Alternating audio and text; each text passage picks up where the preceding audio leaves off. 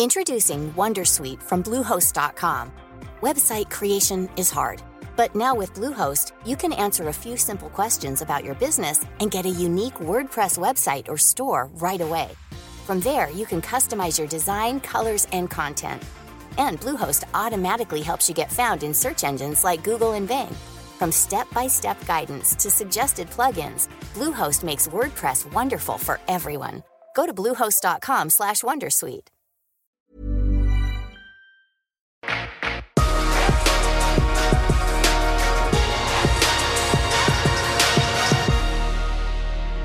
Hi, shalom, halu, marhaba, здравствуйте. Fellow podcasters, welcome to the Future Positive Podcast, a show from X Prize that brings you the most future forward topics, covering everything from AI to climate change and more. For many indigenous communities, passing down the knowledge to the next generation is critical for cultural survival. The preservation of these cultures has traditionally been done through the study and documentation of languages, traditions, and rituals. In today's episode, we'll start by hearing Burr Settles, head of research and AI at Duolingo, and then go into a discussion between Davar Ardalan, AI writer Chamisa Edmo, Alva Lim from Agora Food Studio, AI researcher Victor Yarlott, and Tracy Monteith, senior software engineer at Microsoft who spent 20 years putting the Cherokee language in Microsoft Word. Our guests will dive into the role AI can play in helping ensure that our collective knowledge, histories, and cultures will be around for generations to come. Let's get started. It's a pleasure to be with everybody, and I'm excited to talk about how we're using AI at Duolingo to teach the world languages and particularly um, to preserve languages through teaching various indigenous languages. We have had several efforts over the last few years that I'll be talking about. But first of all, since I'm coming to you from Pittsburgh, the city of bridges, there are more than 400 bridges in the city of Pittsburgh. I, I want to convince you that language shapes the mind, the way we think about the world. And one good scientific example of this uh, is a study that was done in 2002 showing that if you ask native German speakers, or well, first of all, consider that the word for bridge in German, die Brücke, is a feminine word, whereas in Spanish it's el puente, which is a masculine word. And if you ask native German or Spanish speakers to describe a bridge, to come up with adjectives for a bridge, the German speakers will come up with things like beautiful, elegant, and peaceful, things that are stereotypically feminine pronouns, whereas Spanish speakers will say strong and sturdy and towering. And just before you think that maybe there's something going on with just maybe Spanish speakers are more macho and come up with more masculine sounding words, you get the opposite effect for other words, like the word for key. German speakers would say hard and heavy and jagged, whereas Spanish speakers would say golden or intricate and lovely. So, linguistic concepts such as grammatical gender influence the way that we think about these objects and it influences the way we interpret the world. So here's a completely different example. The Gugu Yimithirr language in Australia, uh, an indigenous language, the, the people there, when you talk about direction, cardinality, I would say this is my right shoulder. But in this particular region of Australia, this is my north shoulder. The description of my body parts or any object, direction isn't tied to me as it is in most Western languages, it's tied to the land, the landscape itself. So cardinal direction is so baked into the culture and therefore the mindsets. There have been studies to show that these people, more so than uh, speakers of other languages, just have an intuitive compass, a sense of direction. In fact, I, I think in this language, if you say hello, you you literally ask which direction are you going? And then the answer is something like north northwest. How about you? So you literally can't get past hello without knowing which direction you're pointing. In addition there's evidence that bilingualism or studying other languages improves cognitive function and can delay diseases like alzheimer's. And also that learning multiple languages is associated with greater empathy and social awareness. So these are just a few of the reasons that we created Duolingo a few years ago. The fact that the languages shape your worldview and can be beneficial both for you as individuals and society as a whole. So we started Duolingo in 2012. It was a Carnegie Mellon research project here in Pittsburgh. Today, there are more than 300 million learners across the world learning languages. We have 90 courses, uh, including the teaching Irish, which is an indigenous language, or Esperanto, which is a constructed language. And all of the learning content is free. I'll give you a little crash course in it just in case you're not familiar with Duolingo. So it is a, an app and a website that is a game-like curriculum for learning languages. So we have these lessons that are grouped into skills by topics. So those topics can be thematic, like phrases or uh, introductory phrases or travel or restaurants, uh, or they could be also grammatical topics to teach, teach you the case system of a particular language, etc. And learners complete these skills to unlock more rows. So this is how we implement mastery learning. And in order to progress through the course, you have to complete all of the skills above it. And then we also encourage users to practice what they've already learned to go back. And I'll talk about some of the technology we use to improve learning through that. And then there are other gamified motivators and metrics like in app currencies and leaderboards and things like that. So, a brief word about AI and Duolingo in general. You, you talk about AI going into any kind of field and people get a little shaky. Uh, and our goal here is obviously not to replace great teachers. The best way to learn a language, because language also is so intertwined with culture, uh, the best way to learn a language is to talk with people and to be immersed in it and to, to learn the words and the customs and the traditions of the people who speak that language. But until everybody in the world has equal access to great teachers, which is kind of a stretch, we believe that AI is the best way to scale this one on one private tutor experience to everybody. And when you think about why a private language tutor or a, a, group of dedicated people to practice with, why they're so effective, I argue that they have three properties. One is that they know the material really well. They know the language, they know the ins and outs of it, the nuances of it, and the culture. They know how to keep you engaged and excited about the material.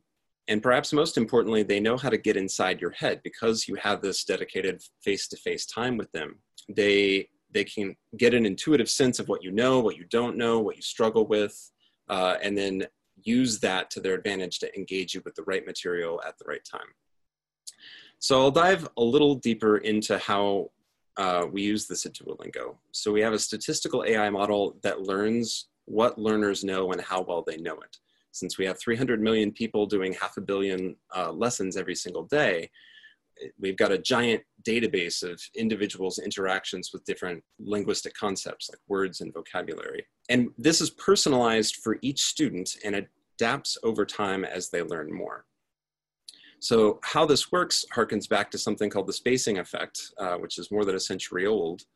And it's the idea that people learn better if practice is spaced over long intervals. Instead of cramming, you come back to the things periodically to practice. And then there's a related concept called the lag effect, which is that people learn better if the spacing gradually increases over time, or in other words, the half life increases with more practice. And the way we implemented this at Duolingo at the beginning was this uh, a flashcard system that went back to the 1970s, where you had a box, the one day box, the two day box, the four day box. And if you got it right, you moved it from the one day box to the two day box, and the next time to the four day box. But if you got it wrong, you demoted it. And then we noticed that this is actually can be formalized as an equation of two to the number of times you've gotten it right minus the number of times you've gotten it wrong which you could then generalize into two to the power of a dot product of any arbitrary thing you could think of. What is the word? Who is the user? You know, is this a noun? Is it a verb? Is it an adjective? Is it an interjection? And then learn weights uh, empirically from the record of millions of users getting uh, billions of exercises correct and incorrect. And all of these go into what we call half-life regression, which is a novel AI algorithm that we uh, proposed in 2016 we collected a bunch of log data and our method uh, using this machine learning, this half-life regression specific memory focused machine learning method was significantly better than other existing schedules, spaced repetition heuristics, as well as other off the shelf AI baselines like logistic regression. Uh, and then when we put this into practice, something that we do at Duolingo with everything, we run controlled experiments. So half of the users will get control, which in this case was the old flashcard algorithm. Uh, and then half of the users will get the new AI model under the hood. And then in this case, we ran this experiment for two weeks. There were 3 million students, and we saw a 12% boost in engagement. People continuing to come back and learn languages the next day uh, after having used the app the day before. And when we put these models into deployment, I would like to think that has something to do with the increased growth we've seen over the years, making Duolingo basically the number one language learning platform online. We've also released several peer-reviewed research articles, uh, as well as data sets. Uh, the data set that we use to fit the model I just described is publicly available, and lots of uh, other researchers have been building on that work and continuing to publish on it. There, there's also an interesting dynamic with the way that Duolingo is structured where users have a choice in that they could choose to plow through the course. Let me back up for a second because I'm not sure I explained this earlier. When you do a skill, initially all of the content is at an easy sort of level. And then when you go back and practice it, it gradually gets harder and harder. So this is again part of the adaptive algorithms. And so users have a choice whether or not the material they've already learned, whether they want to keep repeating it to go deeper into those skills, or do they want to keep everything easy and plow straight ahead? Uh, we call them the candy crushers. Those are the people, maybe they don't actually care about learning a language very much. Uh, it's a fun distraction. But then there are all of these other people on the opposite end of the spectrum, which we assume, uh, we call them strivers because it's really important for them to engage with the material and learn the language, and they're in it for the long haul. And interestingly, if you look geographically where these people are distributed, the Candy Crushers are mostly in developed countries, and the strivers are mostly in, in developing countries. There's kind of this dynamic, not entirely, but there is this dynamic that you, you start to see. And interestingly, also, if you look at the distribution of where our revenue comes from, uh, through subscription services and, and things. Um, again, all of the learning content is free. There are just kinds of fun game-like bonuses and power-ups that you can purchase and that is how we make 90% of our revenue. So essentially we have people in developed countries using duolingo for fun who are subsidizing free education for people in largely in developing countries who are learning languages to improve their socioeconomic situation uh, or re-engage with their indigenous culture so just some examples of who is learning on Duolingo. There's a wide variety of people from all over the world. Bill Gates is learning French. The, the San Jose Earthquakes, uh, it's a, a, soccer or football team, depending on where you're from. The manager is Argentinian and speaks Spanish. The rest of the team speaks English. They're using Duolingo to learn each other's languages to function better as a team. And interestingly, the number one language to learn in Sweden is Swedish and the number one language to learn in many United States cities like Miami is English. It's uh, largely refugee uh, and immigrant populations. But it's, it's not just refugees. Again, there's all kinds of people learning all kinds of languages for all kinds of reasons. And so a few years ago, we started getting involved with creating courses for minority indigenous languages and even today when you ask we have a, a, survey of why people are learning languages on duolingo. And most most people it's uh, they say it's for work or for school or maybe they're traveling. But when you ask the learners of the indigenous language courses that we teach they are 1.3 times more likely to say because of family and two and a half times more likely to say uh, because of culture. Now, we don't know if this is to reconnect with their own culture or to learn more about uh, the surrounding culture. But these are some striking statistically significant differences between the overall population of language learners. That's interesting. So we started down this journey in 2016 where we were, we were approached by uh, some actually high schoolers who were native Irish speakers who just wanted, they loved Duolingo, they had been using it to learn French, and they, they just wanted to help us create an Irish course. So today there are more than a million active learners. And by active learners, I mean people who've done a lesson in the last week. Uh, there are a million active learners relative to 100 or 200,000 native speakers in Ireland. We actually were given an award by the president of Ireland for the preservation of the Irish language. Uh, we followed that up shortly afterward with Welsh, and today there are about a half a million Welsh learners, uh, mostly concentrated uh, in the UK. We also later that year worked with the Peace Corps to develop a language for uh, a course to teach Guarani, uh, which is a native South American language largely spoken in Bolivia, Paraguay, uh, Argentina, and, and, somewhat in Brazil, I believe. And interestingly, this is most of the languages that we, or all of the courses that we teach on Duolingo are pairs of language. So they assume somebody is coming into it speaking English, for example, and wants to learn Irish as an English speaker. Guarani is actually uh, one of the few courses where you can't actually learn it as an English speaker. Uh, it's a course to teach Spanish speakers Guarani. A few years later, we decided we wanted to start the practice of releasing an endangered language, a, a new endangered language course on Indigenous Peoples Day uh, every year. And so we, our first year of doing this was in 2018, where we did a double header of launching Hawaiian and Navajo so each of these have you know, hundreds of thousands of learners and more learners than there are native speakers of the language, which garnered you know lots of coverage and started this kind of narrative about how these online language courses can preserve the language and the culture of the people, to which Alasdair Allan, who's a member of Scottish Parliament, actually petitioned Duolingo to create a Scots Gaelic uh, course, which uh, we did uh, for our, our major release last year. So again, almost uh, half a million active learners uh, of Scottish Gaelic, mostly in the UK and the United States. Uh, and we're currently working on several more. Quiche and Yucatec are two Mayan languages, uh, which we're creating again for Spanish speakers to learn uh, those languages. Uh, Maori is under development, Haitian Creole and Yiddish.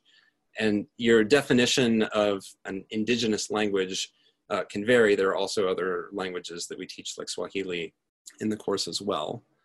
And so we'd not only use AI to adapt uh, and to, to make teaching more efficient, we also use AI to help facilitate the development of the courses.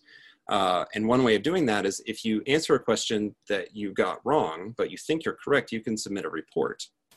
But only about 10% of those reports are actually wrong. So we get about half a million of these every week. So the, the volunteers who create the courses and maintain them don't really have time to look at all of them. So we use AI to rank order them essentially. Like here are some prompts in Navajo. Here are the suggested uh, English translations as part of the lesson. Here are the number of reports and the probability that that particular translation is correct according to our AI models. And even though all of these uh, languages have very few linguistic resources to train the AI models, they're actually good enough to be useful in speeding up the development of these courses. Uh, historically, once we created a new course, it took about six months to graduate from beta. And Scots Gaelic, which is one of the first courses to use this AI model after we put it into production, only took five weeks to hit that benchmark. I, I, wanted to leave you with this quote from Clayton Long, who was who spearheaded, uh, reached out to us about creating the Navajo course. Uh, he said, "This collaboration was a dream come true because it reaches young people, makes them the leaders, but also exposes the world to our language and our stories in a way that I could never have accomplished." Uh, and so, with that, I will pause Thank you, Burr. We learned so much from you. Looking forward to following up as well. I'm joining you from Washington, D.C. Uh, during a very historic time, uh, not just in our nation, in the United States, but all over the world and never been a more uh, pertinent time to be able to talk about how we can preserve our culture and whether artificial intelligence can be a tool in that way, uh, as Burr has also mentioned. So uh, our startup is called iVow, and that stands for Intelligent Voices of Wisdom. We are an Amazon Activate and Neo4j startup. And uh, thank you to uh, Ahmad at AI for Good, as well as Amir Bani Fatemi and Anousheh Ansari at XPRIZE for bringing us into the AI for Good family. And so for the past three or four months, uh, we have been getting together every two weeks with Victor Yarlott, Alva Lim, Tracy Monteith, uh, Chamisa Edmo, Kee Malesky, uh, Nikki McClay, and uh, bringing together the idea of an indigenous knowledge, really, as Tracy says, we need a global denominator of perspectives that becomes more inclusive and valuable with each and every contribution. The way tribal people think globally is muted, even though our first voices are indistinguishable from the natural order of the earth. You will be hearing from Tracy in a moment. He is a senior software engineer at Microsoft, a member of the Eastern Band Cherokee, and he spent 20 years putting the Cherokee language into Microsoft Word. It is the only Native American language that is in Microsoft Word. Uh, we will also be hearing from Victor Yarlott. Victor is a PhD student at Florida International University. He is joining us from Miami. And Victor uh, did his MIT project on the Genesis understanding system at MIT. And he was able to prove that he was able to put his Crow literature from his Crow Native American tribe into the MIT Genesis understanding system and allow the system to understand stories other than those from a European American background. So we're grateful to have Victor here.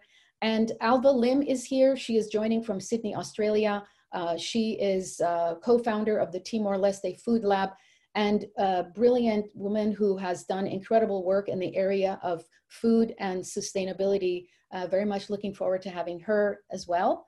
And Chamisa Edmo is a Navajo woman joining us from Albuquerque, New Mexico. Uh, she is a developer technologist. She was a conversational writer for Sophia the robot.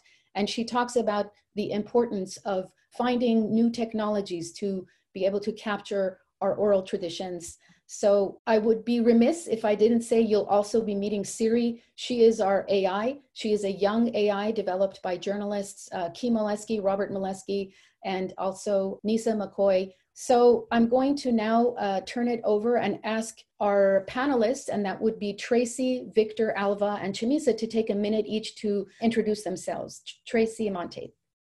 Hi, thanks, uh, Davar.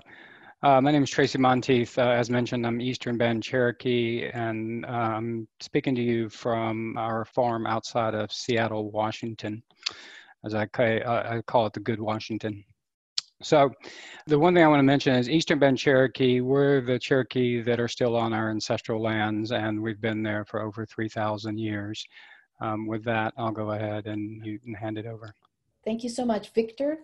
Hey, I'm Victor Yarlott. I'm down here in Miami, Florida, doing my PhD at Florida International University, looking at how we can detect certain cultural elements within stories.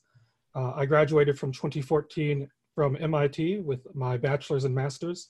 My master's thesis was focused on how we can allow story understanding systems trained primarily on Western European and American data on native cultures and get that story understanding system to be able to actually extract useful and interesting information from stories that are from these lesser known cultures and uh, non Eurocentric cultures. And basically, I'm very deeply interested in how culture affects uh, not only how we read stories, but how we write stories and how we can enable machines to derive value from that. Thank you so much. And let's go to Chamisa. Hi, it's great to be here. Thank you, Davar, for introducing us. Um, I'm in Albuquerque and um, I'm an enrolled member of the Navajo Nation. And I'm also Blackfeet and Shoshone Bannock. As Davar said, I worked at Hanson Robotics and it was there that I really became interested in how AI can be used as a tool to bring culture and how there's social responsibility we have as developers and technologists to develop technologies that are representative and diverse. Great. And Alva? Hi, everyone. Uh, it's a real pleasure to, to be here. I'm Alva, the founder of the Timor-Leste Food Lab. Myself and our team of cooks, chefs, food storytellers, local food champions, we've pioneered intergenerational food storytelling exchanges where traditional knowledge is shared from older generation to younger generation whose food habits are changing. And so what we're trying to do is, is with the honor of being able to document um, these visual images and videos of traditional food, recipes, techniques, we want this, we, we really believe this knowledge needs to be preserved and, and also shared. It's a responsibility that we feel, but also that this knowledge is heard uh, when we're talking about trying to achieve the sustainable, sustainable development goals and we're designing programs on nutrition or agriculture or sustainable livelihoods to develop uh, programs and co-create them with the community using their own local indigenous knowledge we will create more effective programs that will ch- achieve and scale up the sustainable development goals So it's really exciting to, to be part of this project. Um, we see the potential for AI in both those aspects of preserving knowledge, but also co creating new food knowledge as well across different communities. Thank you so much. I wanted to ask, beginning with Chamisa, what does it mean to you to be able to have a tool like this, an Indigenous knowledge graph, and a conversational AI that can continue telling the stories of your family in new ways? Yeah, I think it's really empowering. Um, personally, I've had a really enjoyable, enjoyable experience um, contributing to this uh, project overall. And I think there's a huge opportunity for this technology to create opportunities for other people, younger people, to um, really connect to their culture and bring it forward in a meaningful way that's accessible for others. Thank you. And Tracy, I know we're going to be going to uh, you to talk specifically more about your work with the Cherokee and AI, but could you maybe briefly reflect on what it felt like to have a conversational AI share a recipe that you had generously shared with us? I think it was one of the first, uh, and actually to be able to hear uh, AI bot uh, try to speak Cherokee, I, I thought um, was was really uplifting for me. I remember the first translation that I actually uh, did uh, with AI in Cherokee, and and I re- remember the phrasing exactly. So this is just a moment in time for us, and and a and a way of sort of going forward, not only our current peoples but also uh, future.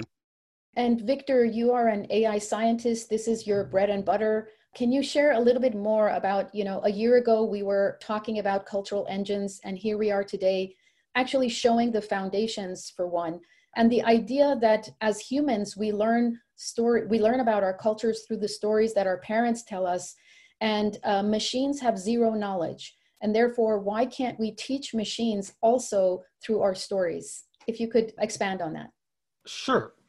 So as as Davar said, machines do start from zero knowledge. Machines don't have a, a, sense of cultural awareness on their own, and it may seem obvious to us as humans, as people who are deeply embedded in language, but a machine doesn't have that knowledge.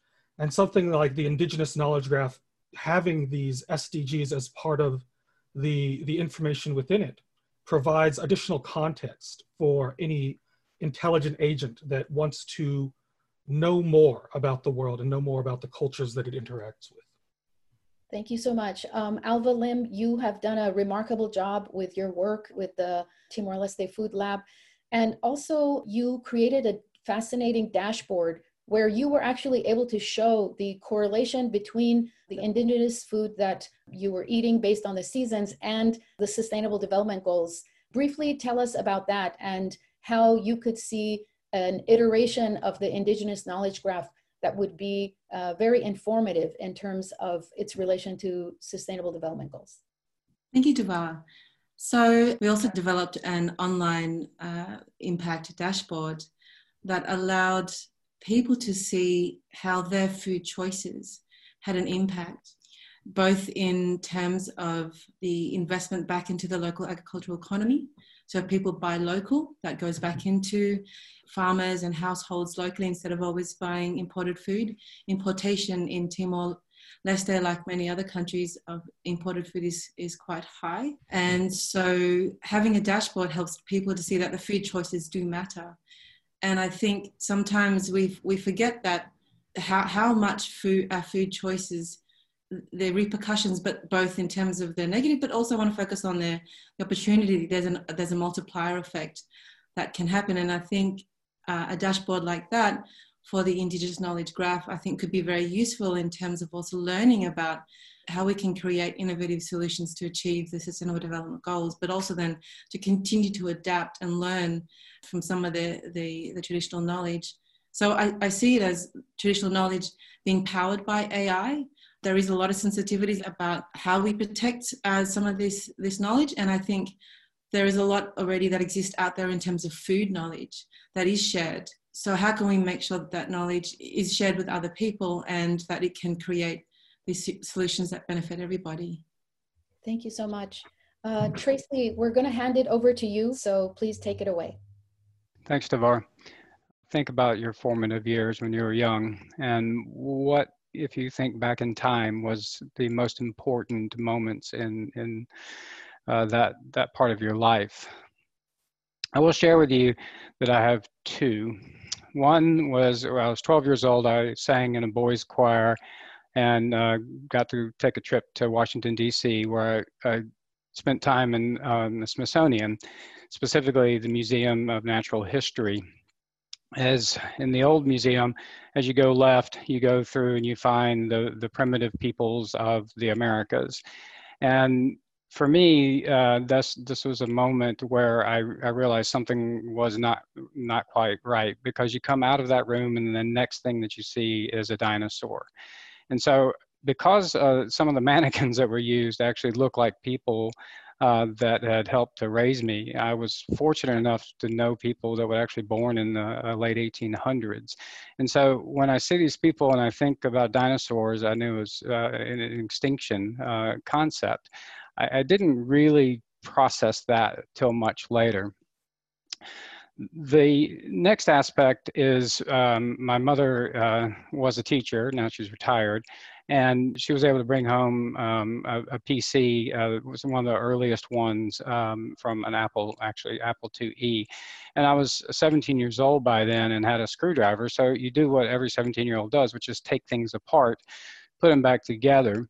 Uh, and then there was one little booklet, and no one really to talk to about what it was, um, how to use it, or anything. But there's one little booklet with basic, and I burned through it um, uh, in a very hungry way. And uh, and then I noticed there were some characters that started to look like the Cherokee language. We have a written language; it's 200 years old in terms of the written part, and it's a spoken language. It's about 3,500 years old. So when I started seeing these symbols, some of them, uh, you know, faintly resembled some of our Cherokee uh, syllabary. That's when I decided that it, it, very well might be a useful tool for language, language preservation, specifically our syllabary. So I spent basically um, my entire career chasing that concept. And what it taught me along the way, it, it gave me the the persistence to actually learn how things work inside of computers and how software works and then how could we possibly do this?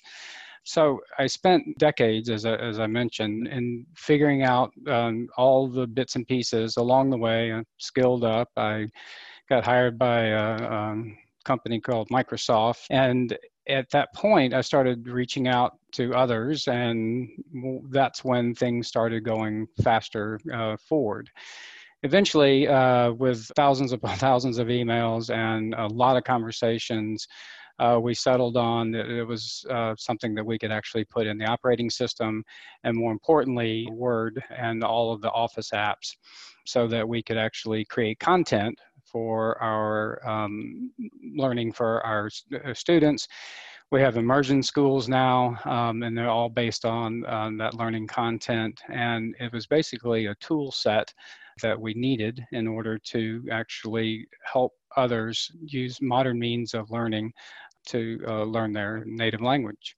So from there, uh, it was a natural progression for me um, because we started printing our, our language and had a bilingual newspaper uh, by 1828. Um, uh, and if you think about that, then it's an, an exception uh, and the acceptance of a technology for me, AI is the next extension of that. And um, I had built a prototype with machine learning, and then I had followed that with a prototype um, with AI uh, as the main engine, and got terrific fidelity uh, for our translations.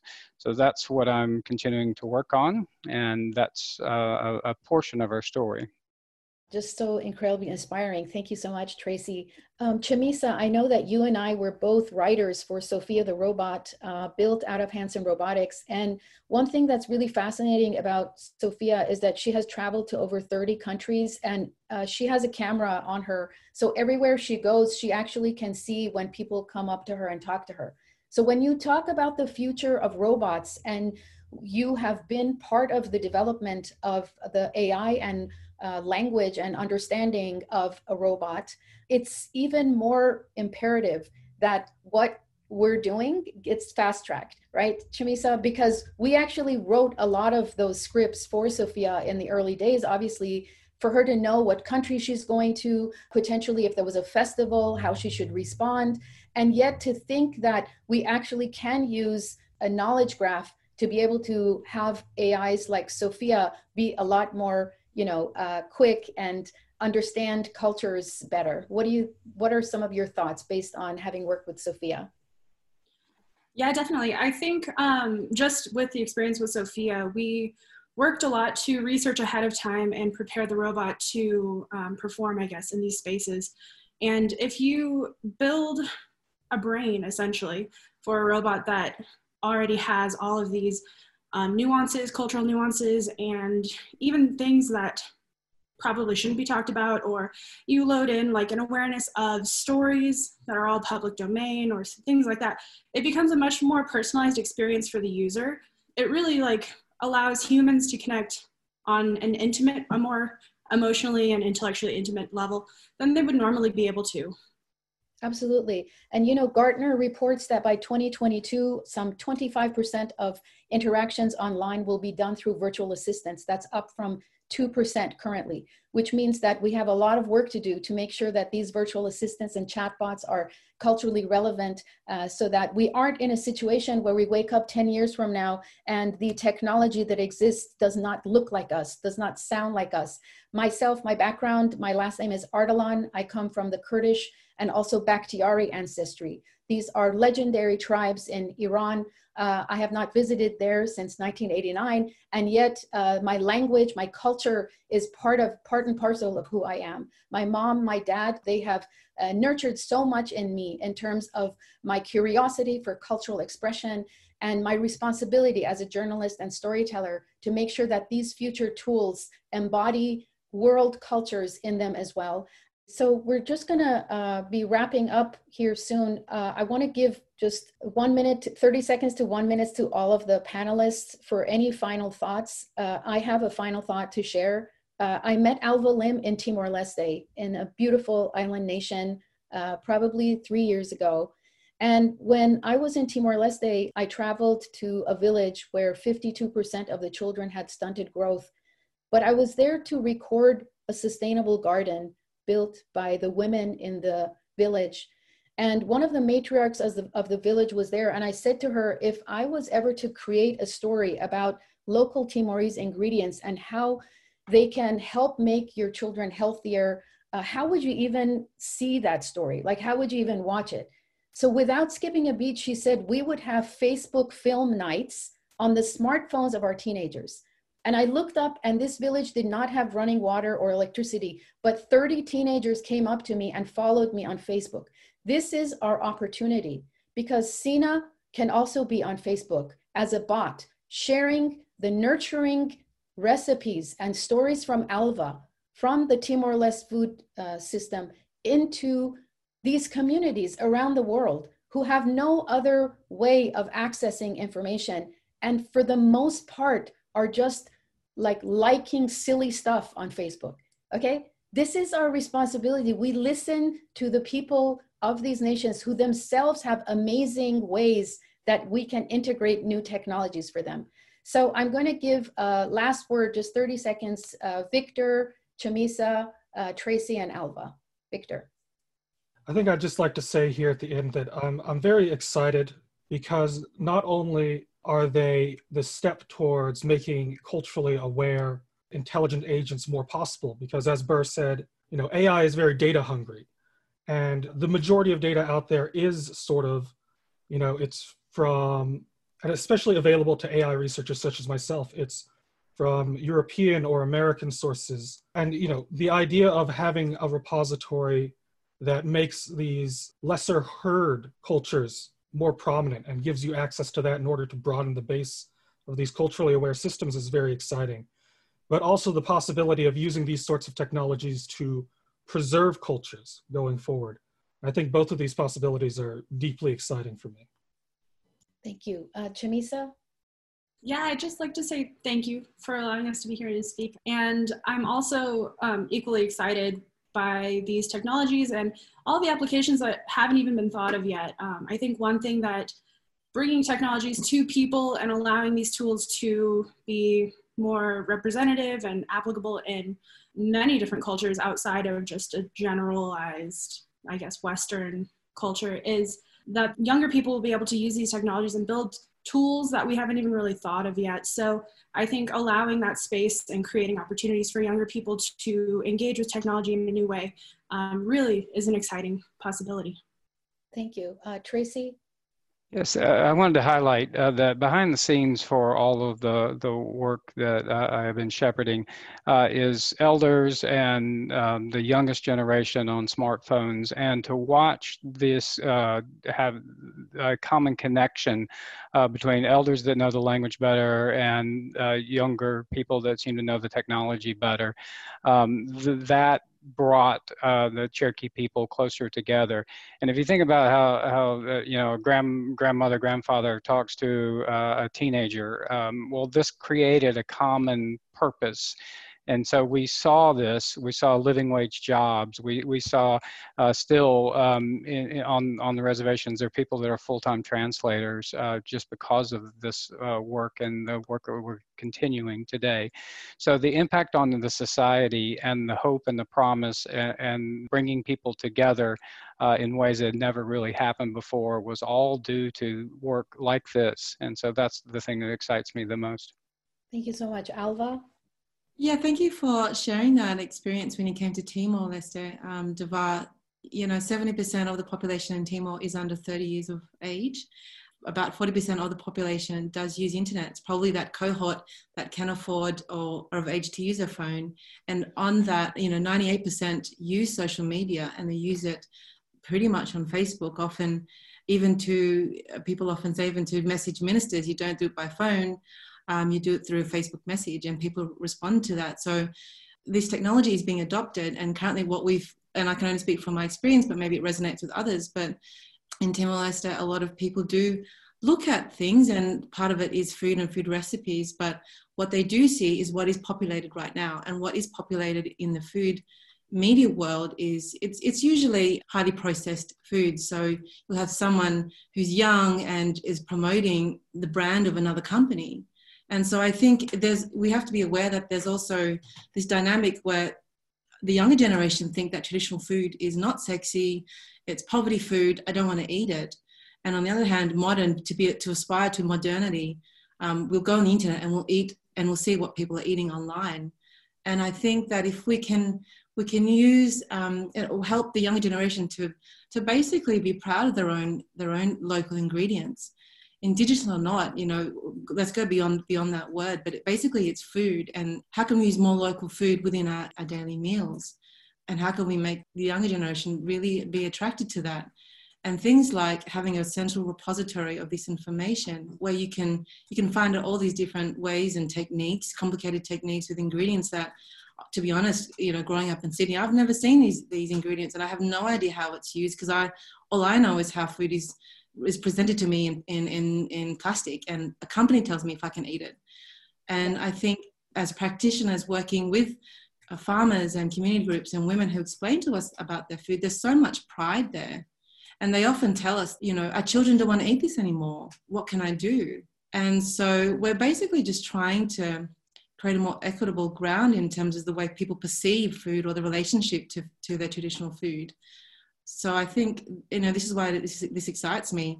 Also, as a food lover, I just I get so excited by the ingredients and techniques that that that um, is learned, and I don't want that to be lost. Yes. Um, I want people to use it. Food is not something that should be in a in a museum. Food has to be used. Food has to to continue the traditional food and techniques. People have to continue to use it. And so, how can we do that if if the future generations don't want to? So it, it, food is lived and we have to um, keep using it. Thank you so much. Beautiful and profound. I want all of us to end with honoring our elders. And I would like to say something in Persian very quickly to my uh, ancestors and parents. میخواستم فقط از شما تشکر کنم برای تمام جوری که زندگی منو شیرین کردین و تمام دانشی که به من یاد دادین امروز بتونم تمام این کارها رو انجام بدم خیلی دوستتون دارم مرسی Chamisa, you go next. okay, thank you for allowing us to be here. Great to meet everybody, talk with everybody. Hagonet. Victor? You know, I just I just think it's very important that, you know, we do we do pay respect to the elders who have, you know, done their best to keep the traditions alive. And I'm especially thankful to both of my parents uh, and to, you know, my my greater extended family and you know all the support they've given me and all the help they've given me. Oh. Uh, Tracy? First, I want to thank everyone on the panel. It's been great working with you and Davar for organizing this. Um, we don't have a word for goodbye in Cherokee, but we do have a concept of until I see you again. And so uh, what I'm about to say is thank you and, and until I see you again. And we sort of mean that kind of no matter if you're in this world or the next. So, so shki, donadaga gohan And Alva? So I'll share it in the uh, the Tetun language, the national language of Timor-Leste. Obrigado, obrigado Barak. Uh, itenia aihan mak itenia identidade. Uh, ba bayala sira obrigado Barak ba uh, fahe fahe itenia itenia ra itenia aihan ba ba ba, ba malu. Um, at atelogu uh, bele han mai it, uh, mai han hamutuk. Thank you. Thank you so much. Welcome back. Thanks for tuning into the Future Positive podcast. We'll be back next week with a new episode. If you enjoy the show or have a crazy idea for a future episode, tell us what you think on social. You can find us on Twitter, Instagram, and Facebook as at XPRIZE.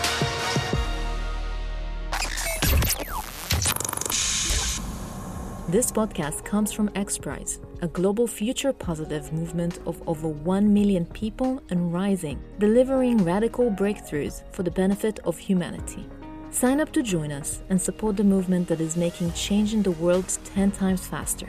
Whether it's lending a hand, a dollar, or an idea, we all have a role to play in making the future a better place. XPRIZE, crazy ideas since 1994. Learn more at xprize.org. See you next week.